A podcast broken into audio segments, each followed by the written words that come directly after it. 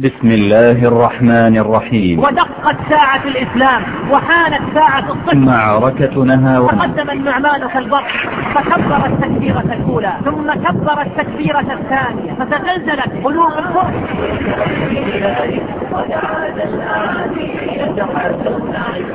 هيا هيا هيا هيا والله ما علمت من المسلمين أحدا يومئذ يريد أن يرجع إلى أهله حتى يقتل أو يظفر فحملنا حملة واحدة. فما كنا نتبع إلا وقع الحديث. معركة. لا تستعمل البراء على جيش من جيوش المسلمين فإنه مهلكة من المهالك. هذا براء الموت في يوم النسال فهو في عز المقام فهو في عز المقام. وهو الكرام القائد الفذ الذي أذاق ملوك الفرس وجبابرة الرومان وطغاة العالم الذل والهوان. النعمان. فقد شتت النعمان شملهم وفرق جمعهم ومزق دولتهم. النعمان. هنيئا للنعمان بن مقرن فقد توج نهاية حياته بفتح نهاون نهاون هيا للجهاد هيا البلاد قد عاد الآن عزا هيا للجهاد إن هذا الدين عزيز ومهره عزيز مهره الدماء ومهره الأشلاء. إنها ميتة واحدة. فلتكن في سبيل الله. فلتكن في سبيل الله. سبيل الله القادسية تقدم هذه نهاون معركة نهاون للشيخ ناصر الأحمد. فهذا هو الدرس الثالث من سلسلة دروس المعارك الإسلامية. ومع معركة نهاون. انتهت معركة القادسية بانتصاراتها وبطولاتها الرائعة ونزل سعد رضي الله عنه سعد بن أبي وقاص قصر كسرى وهو يقرأ قول الله تعالى كم تركوا من جنات وعيون وزروع ومقام كريم ونعمة كانوا فيها فاكهين كذلك وأورثناها قوما آخرين. هربت الفرس وتجمعت في جلولاء وجعلوا حول المدينة خندقا واجتمعوا متكاتفين وقائدهم مهران يوحد بينهم ويلم شعثهم وينفخ فيهم روح الثبات ومما زاد الأمر تعقيدا أن الفرس طرحوا حول الخندق حسك الحديد إلا طرقا يعرفونها.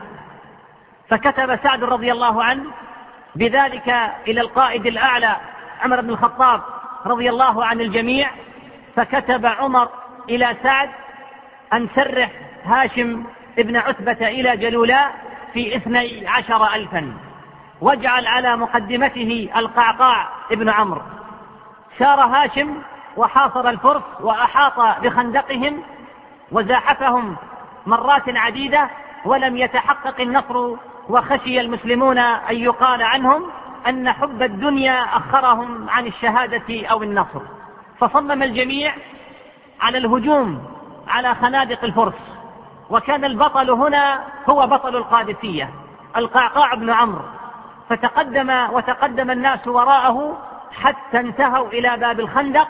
فإذا بالقعقاع رضي الله عنه قد أخذ به وافتتحه وأخذ الفرس في الهزيمة فقتل منهم خلق كثير فسميت جلولاء بما جللها الله جل وتعالى من قتلاهم فهي جلولاء الوقيعة. كتب عمر إلى سعد إن فتح الله عليكم جلولاء فسرح القعقاع في أثر القوم حتى ينزل بحلوان فيكون ردءا للمسلمين ويحمي لكم سواد العراق. وبالفعل فقد أقام هاشم في جلولاء وسار القعقاع في أثر المنهزمين فأدرك مهران أثناء الطريق فقتله.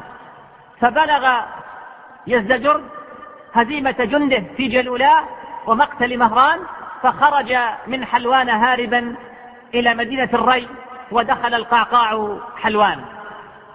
استمر يزدجر يثير أهل فارس يذكرهم الأحقاد ويؤنبهم فتحركوا ثانية وتكاتبوا. فكتب عمر إلى سعد أن ابعث إلى الأهواز بعثا كثيفا مع النعمان ابن مقرن وعجل. سار النعمان في أهل الكوفة فلما سمع الهرمزان بقدومه طمع أن يتغلب عليه وينصر أهل فارس لكن النصر كان من الله جل وتعالى لعبده الصالح النعمان بن مقرن فهرب الهرمزان إلى مدينة تستر. لحق النعمان الفرس حتى تستر وحاصرها أشهرا وطال التزاحف حتى بلغ ثمانين زحفا لم يحقق به المسلمون ولا الفرس نصرا. وقد تفانى الصحابة رضي الله عنهم في القتال لفتح هذه المدينة. فقتل البراء ابن مالك رضي الله عنه لوحده أثناء الحصار مئة مبارز من الفرس. وقتل مجاة ابن ثور مثل ذلك وربعي بن عامر مثل ذلك. ولما كان آخر زحف واشتد القتال تقدم نفر من المسلمين إلى البراء بن مالك وقالوا له يا براء أقسم على ربك ليهزمنهم لنا. فقال البراء اللهم اهزمهم لنا واستشهدني. إنه البراء بن مالك. من عباد الله الصالحين. كان إذا أقسم على الله أبره. كان رضي الله عنه حسن الصوت. يحدو بالنبي صلى الله عليه وسلم في أسفاره. ومما عرف عنه وهو شرف له قول عمر بن الخطاب رضي الله عنه لا تستعمل البراء على جيش من جيوش المسلمين فإنه مهلكة من المهالك. نطق البراء بهذه الكلمات فألهب الحماس وأصبح الجميع يشتاقون إلى الشهادة كما اشتاق هو إليها. فتقدمت جموع المسلمين ترمي بأنفسها إلى الشهادة. حتى حصر المسلمون الفرس في المدينة وصاروا في ضيق وحرج. وبينما هم كذلك خرج إلى النعمان رجل فاستأمنه على أن يدله على مدخل يؤتون منه. فأمنه النعمان. فقال الرجل إن هدوا من قبل مخرج الماء فإنكم ستفتحونها. فندب النعمان للأمر رجالا هم كتائب الموت. فاستطاعوا فتح أبواب المدينة بعد قتال شديد داخلها حتى هرب الهرمزان وحصر في القلعة وسط المدينة. فأقدم عليه الرجال الذين يبحثون عن الموت ولا يجدونه إلا في سيوف أعدائهم. لكنه يفر منهم ويحل بالأعداء. وصلت كتائب الموت إلى الهرمزان. فقال لهم ما شئتم؟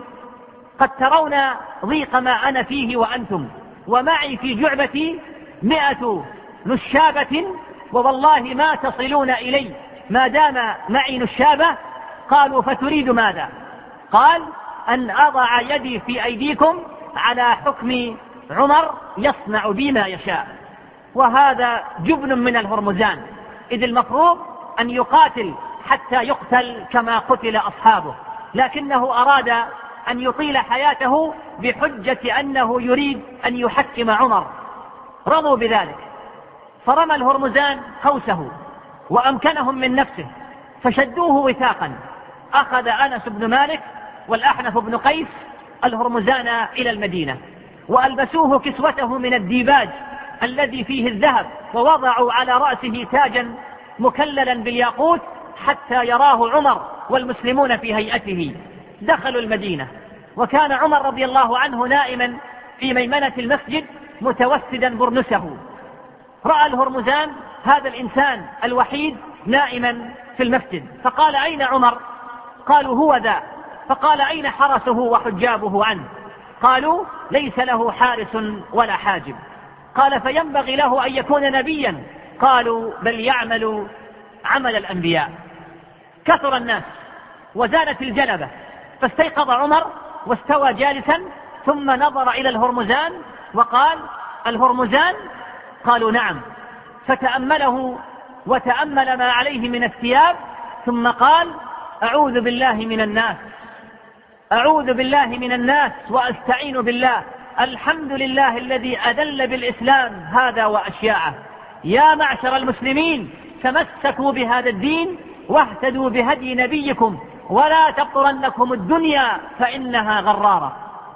قال الوفد لعمر هذا ملك الأهواز فكلمه فقال عمر لا حتى لا يبقى عليه من حليته شيء. فرمي عنه كل شيء إلا شيئا يستره وألبسوه ثوبا صفيقا. وبعدها كلمه عمر فقال له ما عذرك وما حجتك في انتقاضك مرة بعد مرة؟ فقال أخاف أن تقتلني قبل أن أخبرك. قال عمر لا تخف ذلك. طلب الهرمزان ماء فأتي في قدح غليظ فقال لو مت عطشا لم أستطع أن أشرب بمثل هذا. فأتي الماء في إناء يرضاه. فجعلت يده ترجف وقال إني أخاف أن أقتل وأنا أشرب الماء. فقال عمر لا بأس عليك حتى تشربه فأراق الهرمزان الماء. فقال عمر أعيدوا عليه ولا تجمعوا عليه القتل والعطش. فقال الهرمزان لا حاجة لي في الماء وإنما أردت أن أستأمن به. فقال له عمر إني قاتلك. قال قد أمنتني. فقال عمر كذبت.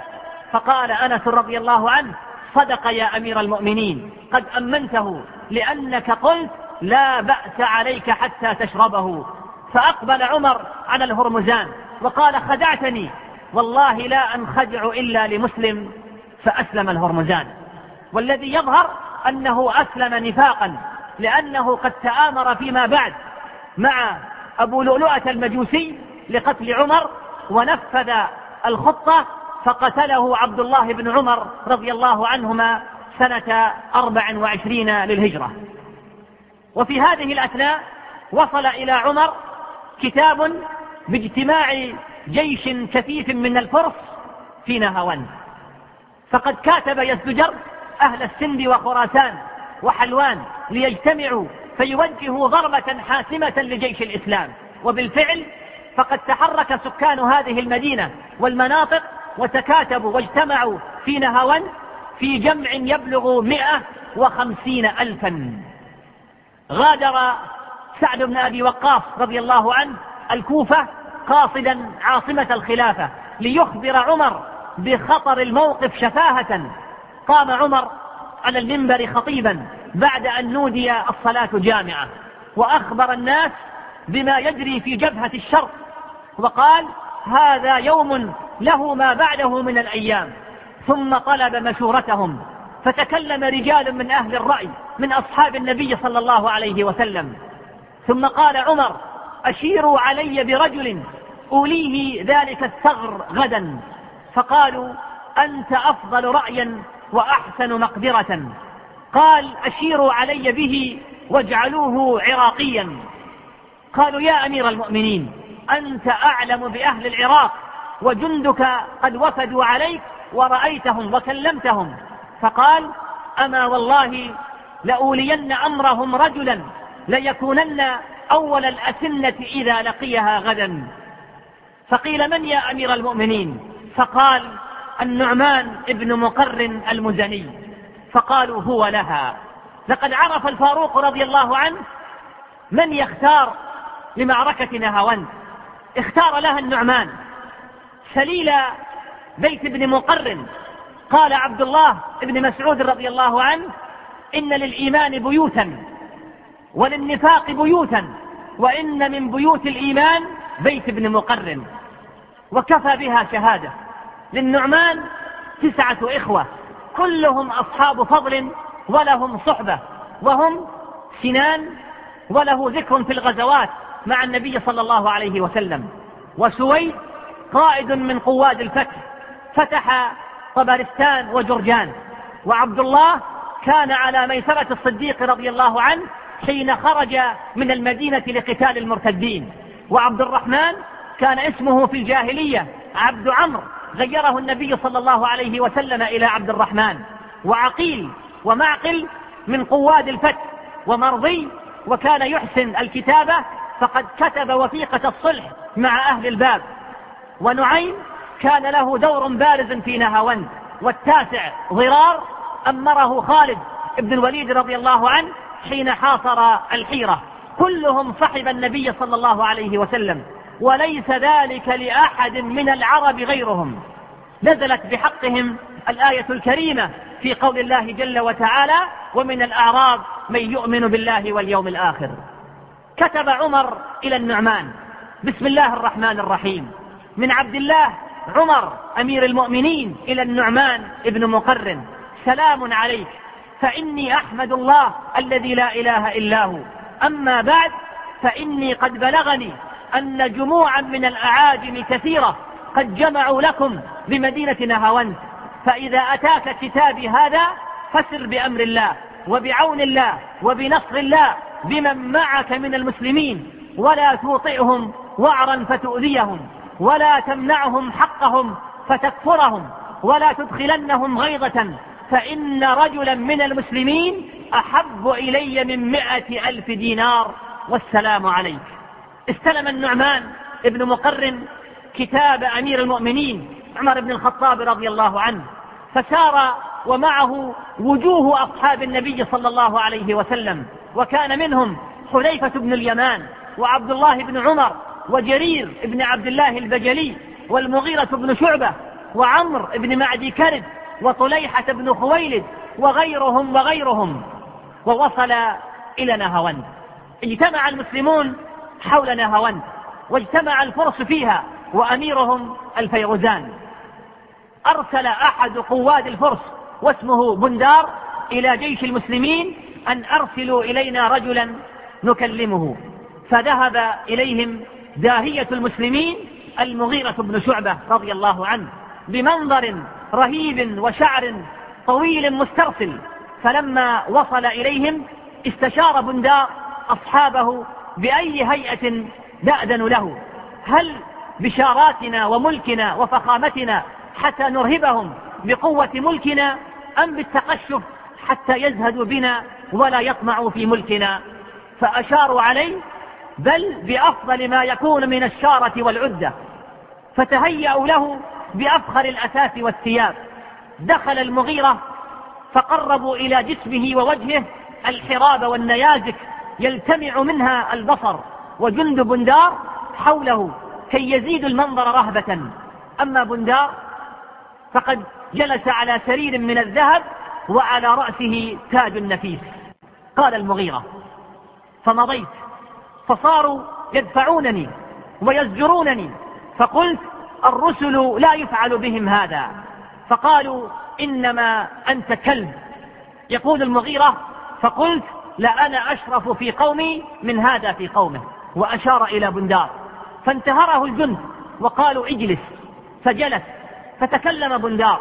وترجم للمغيرة ومما قاله إنكم معشر العرب أبعد الناس من كل خير وأطول الناس جوعا وأشقى الناس شقاء وأقدر الناس قدرا وأبعدهم دارا وما منعني أن آمر هؤلاء الأساورة حولي أن ينتظموكم بالنشاب إلا تنجسا لجيتكم فإنكم أرجاس فإن تذهبوا تركناكم وإن تأتوا نريكم مصارعكم. قال المغيرة فحمدت الله وأثنيت عليه ثم قلت والله ما أخطأت من صفتنا شيئا ولا من نعتنا إنا كنا لأبعد الناس دارا وأشد الناس جوعا وأشقى الناس شقاء وأبعد الناس من كل خير حتى بعث الله عز وجل إلينا رسوله صلى الله عليه وسلم فوعدنا النصر في الدنيا والجنة في الآخرة.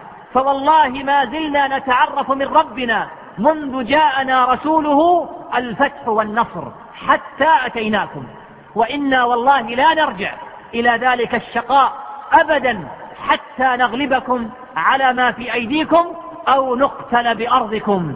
وإني أرى عليكم بزة وهيئة ما أرى من خلفي يذهبون حتى يصيبوها. قال المغيرة فقلت في نفسي لو جمعت ثيابي فوثبت وثبة فقعدت مع هذا العلج بندار على سريره لعله يتطير. قال فوجدت غفلة فوثبت فإذا أنا معه على سريره. فصرخ بندار خذوه! فأخذه الجند وصاروا يطعونه بأرجلهم. فقال المغيرة هكذا تفعلون بالرسل فإنا لا نفعل هكذا ولا نفعل برسولكم هذا. شعر بندار أن المغيرة بدأ يحطم من معنويات جنده لأنه بدأ يظهر عزته الذي هذبه بها الإسلام وظهرت سوء أخلاقيات الفرس فأراد أن يقطع هذه المناظرة فقال إن شئتم قطعتم إلينا وإن شئتم قطعنا إليكم. فعاد المغيرة واستشار قائد الجيش النعمان رضي الله عنه فقال النعمان اعبروا. يذكرنا موقف المغيرة رضي الله عنه بالسفراء الثلاثة في القادسية وفي نفوس الطرفين.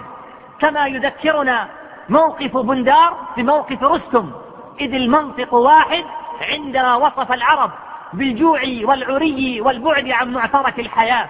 وهذا صحيح ولكن قبل مجيء الإسلام.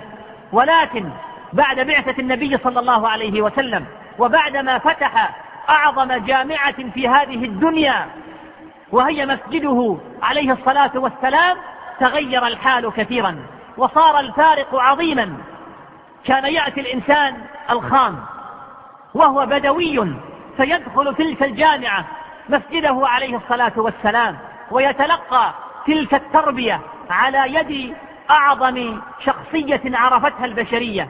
فإذا ببائع القماش أبي بكر وراعي الجمال عمر وجبال آخرون تخرجوا من ذلك المسجد يحملون شهادة الإسلام التي تعشق العلم وتحارب الجهل. تخرجوا وهم يحملون رسالة الإسلام القائمة على استعمال العقل والفكر ومحاربة الانهزامية وترك الأسباب بلا استعمال. تخرجوا يحملون روح الجهاد متوجة بروح الاستشهاد. كان من حيل الفرس في هذه المعركة أن طرحوا حسك الحديد حول المدينة والحسك يشبه شوك السعدان. فبعث النعمان عيونا للاستطلاع فساروا لا يعلمون بالحسك فلم يبرث الفرس مكانه فنزل صاحبه ونظر في يده فإذا في حافره حسكة فعاد إلى الجيش وأخبر النعمان أن سلاحا جديدا استخدمه الفرس لم يعهد سابقا وهو نشر الحسك حول المدينة وهو أشبه ما يكون بالألغام في عصرنا الحاضر. فقام النعمان يسأل أهل الرأي في جيشه فكان الرأي أن ينتقل الجيش من هذا المكان كأنه هارب فيخرج الفرس في طلبهم. فانتقل النعمان فخرج الفرس وكنسوا الحسك في طلب المسلمين. وكان النعمان قد عبأ الكتائب ونظم الجيش وكان عدده ثلاثون ألفا. وجعل في مقدمة الجيش نعيم ابن مقرن وجعل على مجنبتيه حذيفة بن اليمان وسويد بن مقرن وعلى المجردة القعقاع بن عمرو. ولما رأى النعمان جمعهم الكبير كبر فكبر معه المسلمون. فتزلزلت قلوب الفرس وحطت قواهم. وقد سمع الفرس هذه التكبيرة سابقا في القادسية ويعلمون نتائجها وأثرها في نفوس من يرددها. أنشب النعمان القتال يوم الأربعاء ودام على شكل مناوشات حادة إلى يوم الخميس والحرب بين الفريقين سجال. وكان الفرس خلالها في الخنادق خشي المسلمون أن يطول الأمر فإنهم لم يعتادوا ذلك في لقاء العدو. فربما كان علامة نقص في الإيمان أو شاهد على حب الدنيا. فتجمع أهل الرأي فكأنهم هيئة أركان لأكبر قائد ولأطهر جيش. فقال النعمان ترون المشركين واعتصامهم بخنادقهم وأنهم لا يخرجون إلينا إلا إذا شاءوا. فما الرأي؟ فكان الرأي ما أشار به طليحة أن يبعث خيلا مؤدية فيحدق بهم ثم يرموا لينشبوا القتال ويغضبوهم فإذا غضبوا واختلطوا بهم وأرادوا الخروج هرب المسلمون خدعة فيخرج الفرس في أثرهم. أمر النعمان القعقاع أن ينشب القتال بعد أن رتب معه الخطة وهي أن يسحب جيش الفرس إلى كمين وهو عبارة عن مكان محاط بالجبال من ثلاث جهات يسمى في مصطلح الحروب بعنق الزجاجة. يختبئ حوله المسلمون حتى يصل القعقاع بالفرس فينقض المسلمون عليهم وكان ذلك يوم الجمعة. فتقدم القعقاع وأنشب القتال فخرج الفرس من خنادقهم فلما خرجوا نكص القعقاع بجنده حسب الخطة. ثم نكص ثم نكص واغتنمها الأعاجم ففعلوا كما ظن طليحة رضي الله عنه. وقال الفرس هي هي أي هي هزيمة المسلمين. فخرج الفرس ولم يبق منهم أحد في الخنادق إلا من يقوم على الأبواب. وجعلوا يتبعون المسلمين حتى انقطعوا عن حصنهم وخنادقهم وأمر النعمان الناس أن يلزموا الأرض ولا يقاتلوهم حتى يأذن لهم. ففعلوا واستتروا بالتروس من رمي الفرس وأقبل الفرس على كتيبة القعقاع ومن معه وكانوا مئتي فارس فقط قتل منهم مئة وعشرين ولم يبق مع القعقاع إلا ثمانون فارسا فقط. وصار الفرس يرمونهم. حتى أثخنوا فيهم الجراحات. وشكى بعض المسلمين إلى بعض تأثرا بما أصاب القعقاع ومن معه. فقالوا للنعمان ألا ترى ما نحن فيه؟ ألا ترى ما لقي الناس؟ يعني القعقاع ومن معه؟ فماذا تنتظر؟ ائذن للناس في قتالهم. فقال النعمان رويدا قالوا له مرات كثيرة ماذا تنتظر؟ فيجيب بمثل قوله رويدا وأوضح لهم أنه يرجو في المقت مثل الذي يرجون في الحث فماذا كان ينتظر النعمان رضي الله عنه؟ كان ينتظر أحب الساعات إلى رسول الله صلى الله عليه وسلم تلك التي كان يلقى العدو فيها وذلك عند الزوال حيث تفيؤ الأفياء وهبوب الرياح وكذلك اكتمال الخطة بدخول كامل جيش الفرس عنق الزجاجة. اقترب وقت الزوال. تلك الساعة التي ينتظرها النعمان. فركب فرسه وسار في الناس ووقف على كل راية يذكرهم بالله عز وجل ويحرضهم على عدوهم ويمنيهم الظفر. ثم قال ما منعني أن أناجزهم إلا شيء شهدته مع رسول الله صلى الله عليه وسلم.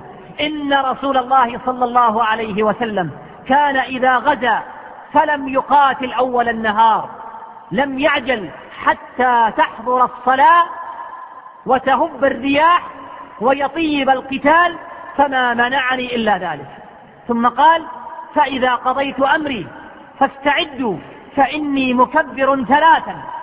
فإذا كبرت التكبيرة الأولى فليتهيأ من لم يكن تهيأ. فإذا كبرت الثانية فليشد الرجل إزاره وليتأهب للنهوض. فإذا كبرت الثالثة فإني حامل إن شاء الله فاحملوا معا. فإن قتلت فالأمير بعدي حذيفة بن اليمان فإن قتل ففلان. وعد سبعة آخرهم المغيرة بن شعبة. وقف هذا القائد الكبير والفارس العظيم أمام جنده. فكبر التكبيرة الأولى ثم كبر التكبيرة الثانية وقبل أن يكبر التكبيرة الثالثة قال كلمات خالدة خلود الزمن فقال اللهم أعزز دينك وانصر عبادك واجعل النعمان أول شهيد اليوم على إعزاز دينك ونصر عبادك. اللهم إني أسألك أن تقر عيني اليوم بفتح يكون فيه عز الإسلام. أمنوا يرحمكم الله. فبكى الناس. لأن أميرهم مستجاب الدعوة فعرفوا أنه مقتول. رجع النعمان إلى موقفه. والناس ينتظرون التكبيرة الثالثة وهم سامعون مطيعون مستعدون للقتال. فكبر رضي الله عنه التكبيرة الثالثة ودقت ساعة الإسلام وحانت ساعة الصفر. وانقضت راية الأمير القائد انقضاض العقاب. والنعمان معلم يعرفه الناس بقلنسوته قال المغيرة بن شعبة رضي الله عنه بعدما رأى الزحف والله ما علمت من المسلمين أحدا يومئذ يريد أن يرجع إلى أهله حتى يقتل أو يغفر. فحملنا حملة واحدة وثبتوا لنا فما كنا نسمع إلا وقع الحديد حتى أصيب المسلمون بمصائب كبيرة. فلما رأوا صبرنا وأنا لا نبرح ساحة القتال انهزموا. تقدم النعمان كالبرق بين الصفوف وبدأ الفرس يتركون ساحة المعركة. وفي هذه الأثناء زلق بالنعمان فرسه من كثرة الدماء التي سفحت في أرض نهاوند فصرع رضي الله عنه بين سنابك الخيل. وجاءه سهم في جنبه فرآه أخوه نعيم فسجاه بثوب وأخذ الراية قبل أن تقع. أخذ نعيم ابن مقرن الراية وناولها إلى حذيفة بن اليمان فأخذها حذيفة وتقدم الصفوف حيث كان النعمان. ولما علم المغيرة باستشهاد النعمان قال اكتموا مصاب أميركم حتى ننتظر ما يصنع الله فينا وفيهم لئلا يهن الناس. ولما أظلم الليل انهزم الفرس ومما زاد خسارة هزيمتهم أنهم هربوا دون قصد فوقعوا في واد دونهم. فكان واحدهم يقع فيقع معه وعليه ستة بعضهم على بعض. وجعل حسك الحديد يعقرهم فمات في هذه المعركة التي دامت من الزوال حتى أول الليل مئة ألف أو يزيد. قتل في الوادي وحده ثمانون ألفا. عندها هرب الفيروزان. علم القعقاع بن عمرو بهربه. فتبعه هو ونعيم ابن مقرن فأدركاه في ثنية همدان في واد ضيق. فإذا بقافلة كبيرة من بغال وحمير محملة عسلا ذاهبة إلى يزدجر فعرقلت القافلة تقدم الفيروزان ولم يجد طريقا فنزل عن دابته وصعد الجبل عله يختفي. فضلا اقلب الشريط. فعرقلت القافلة تقدم الفيروزان ولم يجد طريقا فنزل عن دابته وصعد الجبل عله يختفي. تبعه القعقاع راجلا فأدركه فقتله. فقيل بعدها إن لله جنودا من عسل واستاق الفارسان البطلان العسل إلى جند المسلمين وبعدها سميت ثنية همدان سميت بثنية العسل. جاء معقل بن يسار لما لمح النعمان وقد انزلق به فرسه وأصابه سهم وسقط في أرض المعركة جاءه بقليل من الماء وغسل عن وجهه التراب فقال النعمان من أنت؟ قال معقل بن يسار. قال ما فعل الناس؟ قال فتح الله عليهم. قال الحمد لله اكتبوا بذلك إلى عمر وفاضت روحه رضي الله عنه ورحمه. كأنها إشارة أن اكتبوا إلى عمر أن الذي اخترته لإحراض النصر قد أحرجه والذي قلت عنه أنه أول الأسنة لم يخب ظنك فيه.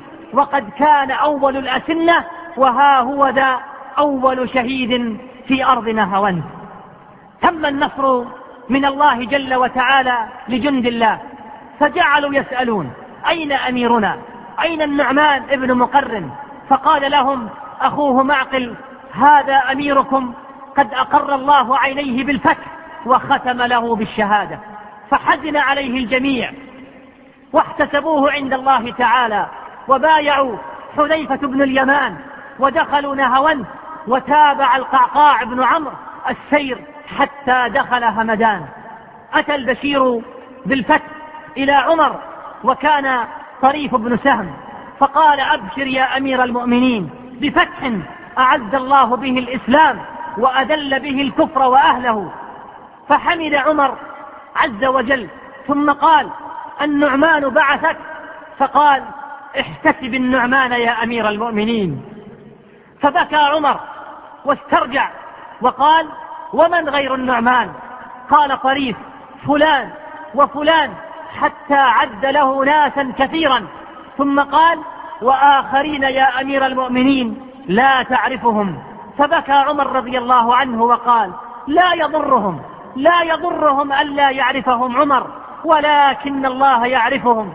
صعد عمر المنبر ونعى الشهيد الحبيب واصفا رجولته فضج الحاضرون بالبكاء حتى ضجت جنبات المسجد معهم أسفا على البدر الآفل والنسر الذبيح. لقد تم النصر للمسلمين في نهاوند ولكن مصرع النعمان نسج سحابة مظلمة فوق العيون. لقد بكاه الجند المسلم في فارس وبكاه المسلمون في المدينة أمر بكاء ولكن مما يواسي النفس ويعلل الروح أن النعمان انتقل من هذه الحياة أكرم انتقال انتقل إلى روضة الشهداء في جنة الله وإلى قمة الخلود في سجل التاريخ. هذه نهاوند وهذا هو بطلها ولنا مع هذه المعركة بعض الوقفات. أولا سميت معركة نهاوند بفتح الفتوح لأنه لم يعد للفرس بعدها اجتماع.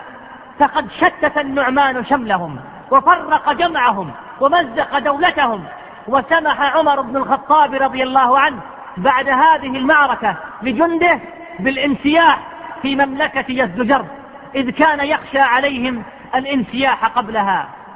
فكما أن معركة القادسية فتحت أبواب فارس للمسلمين فلا عجب إذا أطلق المؤرخون على معركة نهاوند لأنها فتح الفتوح.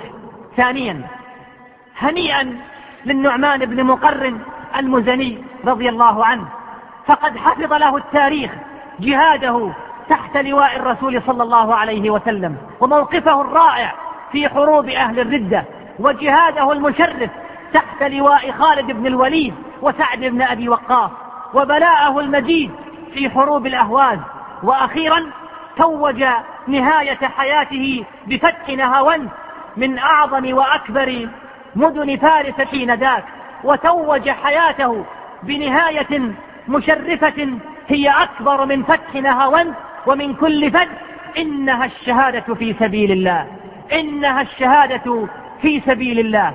نعم أيها الأحبة الشهادة في سبيل الله رتبة عظيمة ومنزلة جسيمة لا يلقاها إلا ذو حظ عظيم ولا ينالها إلا من سبق له القدر بالفوز المقيم وهي الرتبة الثالثة من مقام النبوة كما قال تعالى فأولئك مع الذين أنعم الله عليهم من النبيين والصديقين والشهداء والصالحين وحسن أولئك رفيقا.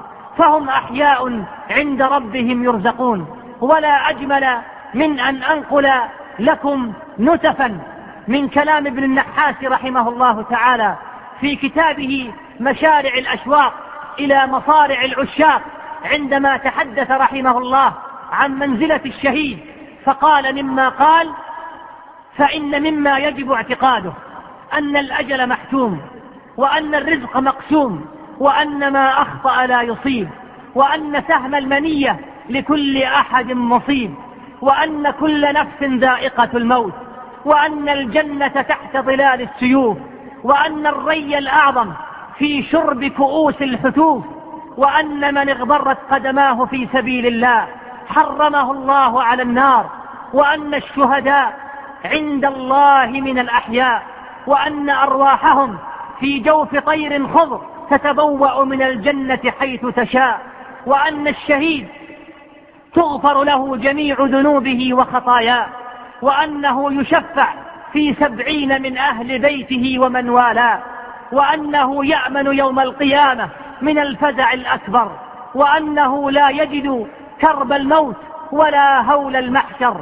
وأنه لا يحس ألم القتل إلا كمس القرصة وكم للموت على الفراش من سكرة وغصة وأن الطاعم النائم في الجهاد أفضل من الصائم القائم في سواه ومن حرس في سبيل الله لا تبصر النار عيناه وأن المرابط يجرى له أجر عمله إلى يوم القيامة وأن ألف يوم لا تساوي يوما من أيامه وأن رباط يوم خير من الدنيا وما فيها وأنه يأمن من فتنة القبر وعذابه وأن الله يكرمه يوم القيامة بحسن مآبه.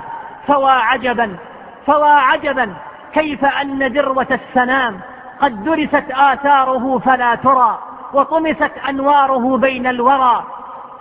وأعتم ليله بعد أن كان مقمرا وأظلم نهاره بعد أن كان نيرا وذوى غصنه بعد أن كان مورقا وانضفأ حسنه بعد أن كان مشرقا وقفلت أبوابه فلا تطرق وأهملت أسبابه فلا ترمق وصفنت خيوله فلا تركض وربطت أسوده فلا تنهض وامتدت أيدي الكفرة الأدلاء إلى المسلمين فلا تقبض وأغملت السيوف من أعداء المسلمين إخلادا إلى حياة الدعة والأمان.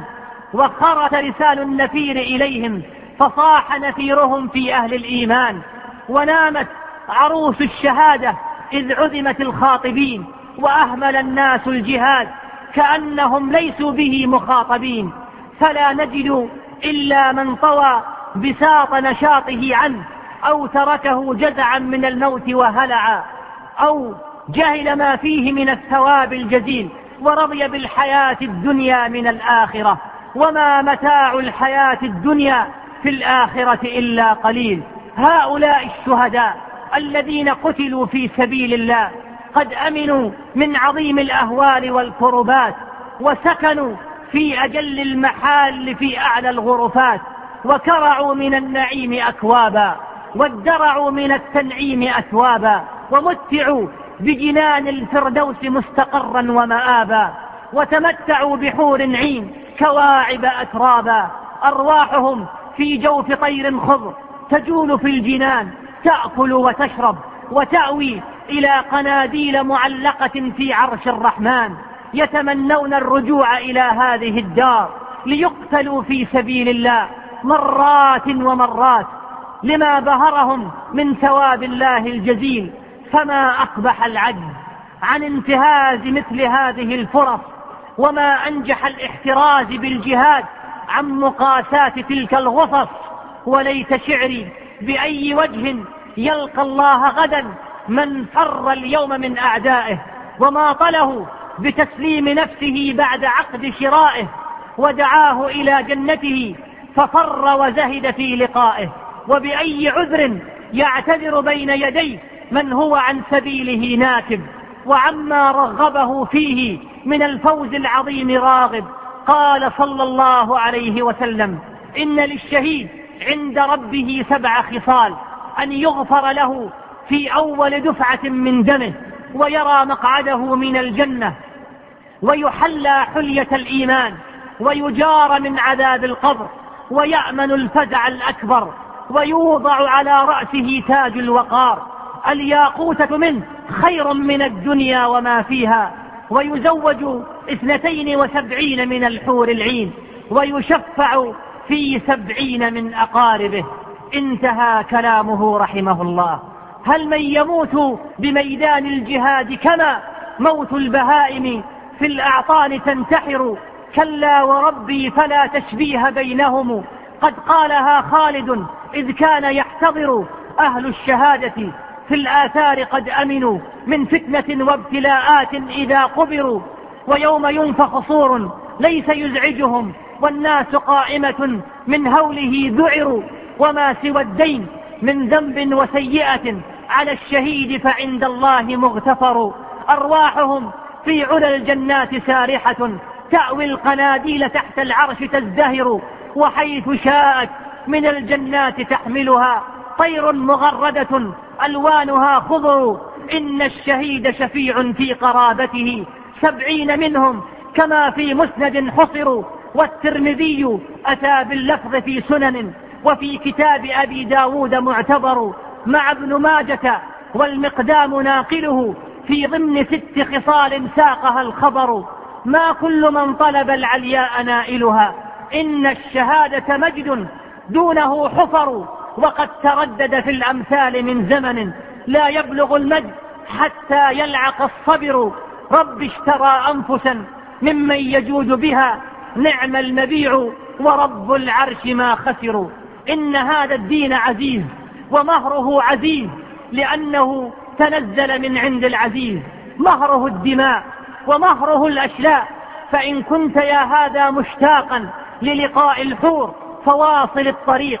ولا تتخطفك الدنيا بملذاتها ولا تتزوج الدنيا فإنه من تزوجها قتلت في ليلة زفافه فحيا على جنات عدن فإنها منازلك الأولى وفيها المخيم فيا بائعا هذا ببخس معجل كأنك لا تدري ولا أنت تعلم فإن كنت لا تدري فتلك مصيبة وإن كنت تدري فالمصيبة أعظم إنها ميتة واحدة فلتكن في سبيل الله. ثالثا لقد ربح النعمان معركة نهوند وإن خسر جسده. لذلك خلده التاريخ. ولو خسر هذه المعركة من أجل الحفاظ على جسده لأهمله التاريخ. فما أحرانا أن نتعلم هذا الدرس من هذا القائد العظيم. قال الله تعالى لا يستوي القاعدون من المؤمنين غير أولي الضرر والمجاهدون في سبيل الله بأموالهم وأنفسهم.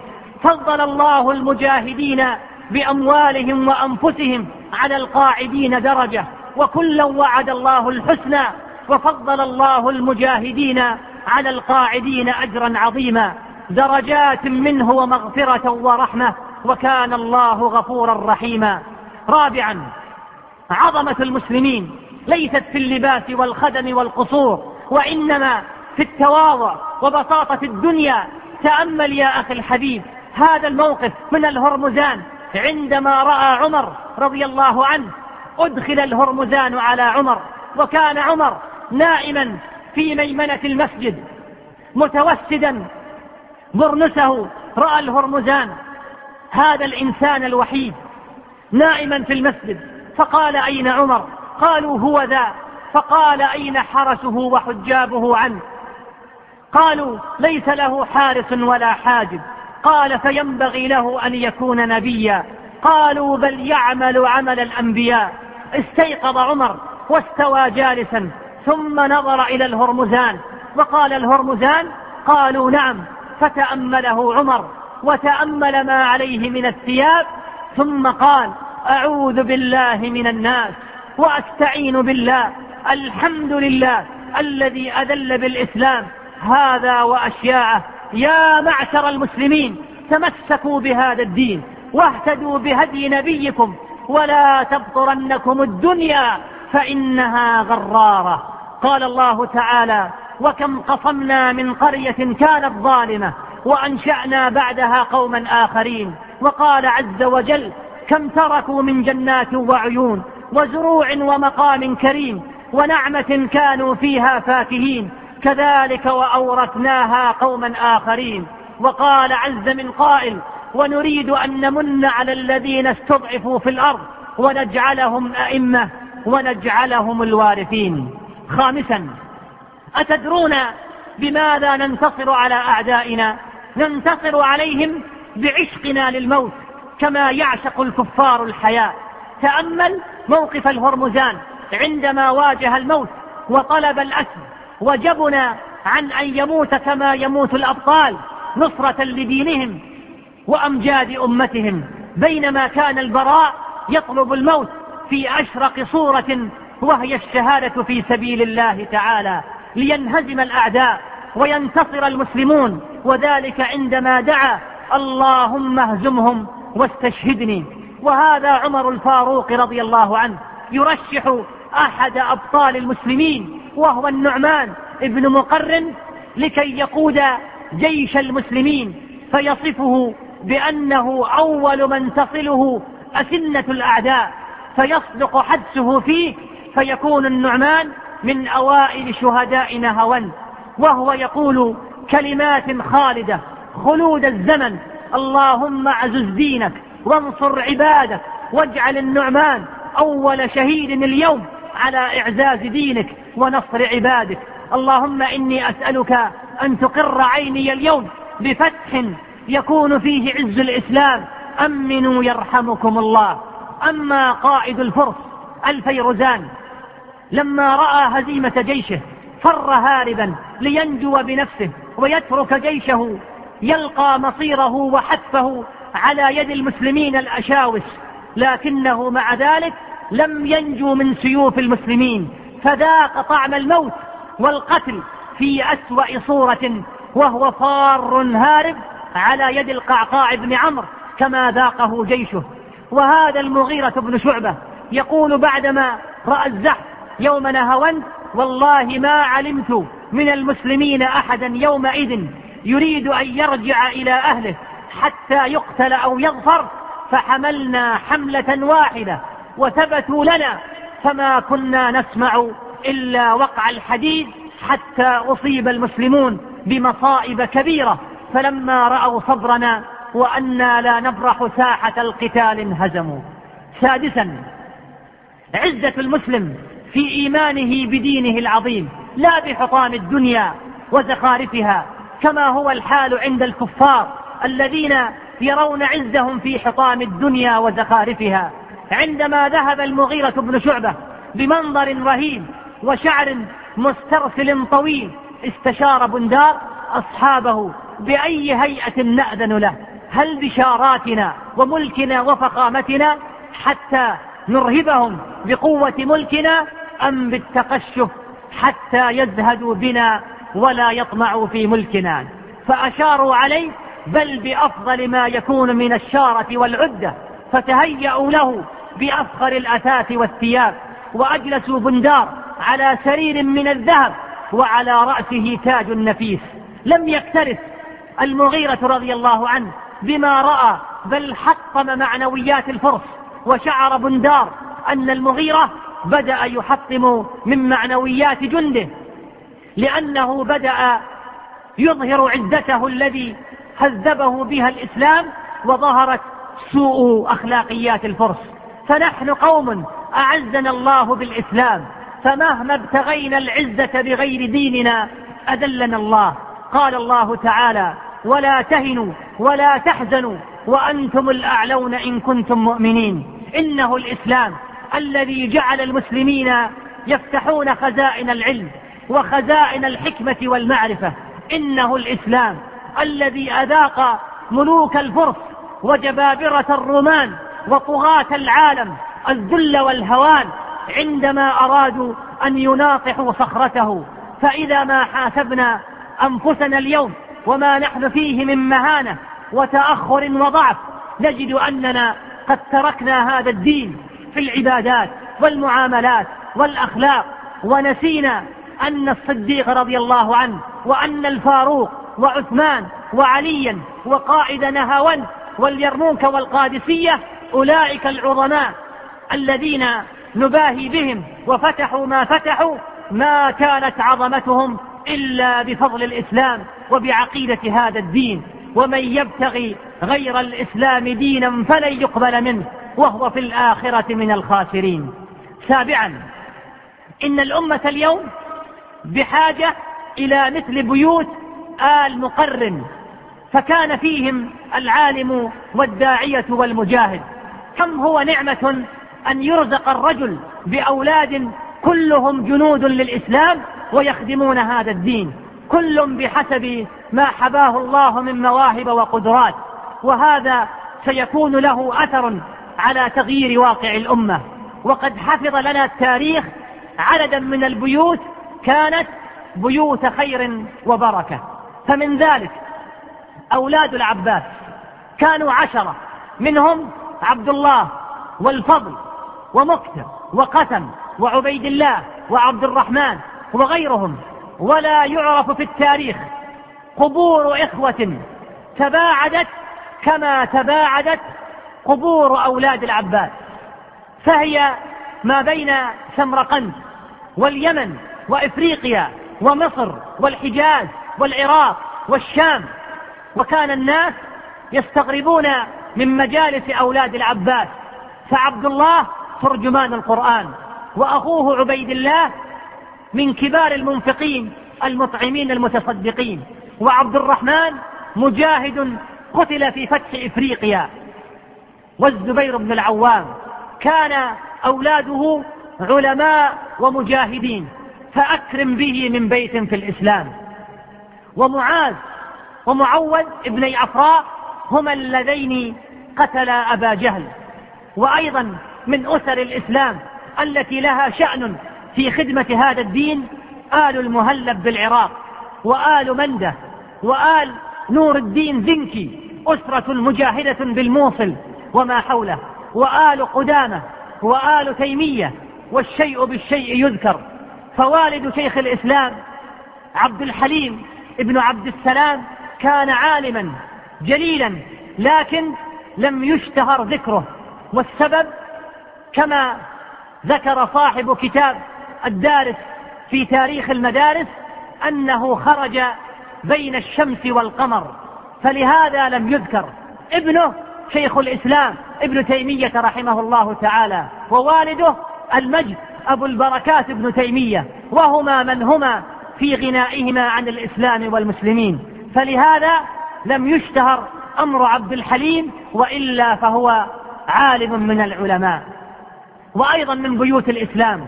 بيت آل الشيخ محمد بن عبد الوهاب رحمه الله تعالى. أولاده حسن وحسين وعبد الله وعلي.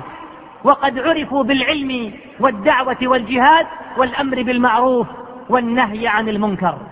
وقد يكون الإنسان عالما كبيرا وحافظا قديرا يبحث عن الولد فلا يعطيه الله إياه بل يعوضه بانتشار كتبه. ولهذا يؤثر عن الحافظ ابن حجر رحمه الله تعالى قوله لا تجتمع الذرية والتصنيف لعالم وقد كان رحمه الله يبحث عن الولد ويطلبه فتزوج وتسرى من أجل أن يرزق ولدا. ولما ولد للحافظ ولد بعد عدد من البنات صنف له كتابه بلوغ المرام ليحفظه وليكون عالما حافظا. فأين هو ابنه؟ لا يعرف بحفظ ولا علم ولا مشاركة وذلك فضل الله يؤتيه من يشاء. والعجيب أن الحافظ رحمه الله أصبح ينسب إليه من جهة أحد أسباطه من عقب بناته. فيقال صبط ابن حجر وهو الذي كان يبحث عن الولد الذكر. وهذا يذكرنا بصدق ابن الجوزي رحمه الله تعالى حيث ينتسب إليه من جهة إحدى بناته. وكان مصنفا بينما كان أولاد ابن الجوزي يذيقونه الحسرات. فكان أحدهم يشي به عند السلطان حتى أنه كان يبحث عن غفلة أبيه ليبيع بعض كتبه. والآخر اسمه يوسف. وقد نقل عن ابن الجوزي رحمه الله تعالى أنه كان لا يستطيع أن يقرأ سورة يوسف لما في قلبه من وجد على ولده. ونقل أيضا عن أحد التابعين أن له أربعة أولاد. كل منهم على طريقة فأحدهم شيعي والآخر خارجي والثالث سني والرابع مرجئ. هذا وهم أولاد رجل وامرأة عاشوا تحت سقف واحد فلله الحكمة البالغة. صدق عبد الله ابن مسعود رضي الله عنه عندما قال إن للإيمان بيوتا وللنفاق بيوتا وإن من بيوت الإيمان بيت ابن مقر والحمد لله أولا وآخرا.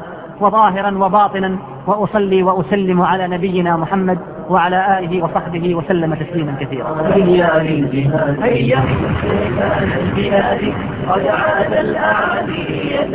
تم هذا العمل في استوديو القادسية مهندس الصوت أبو سليمان.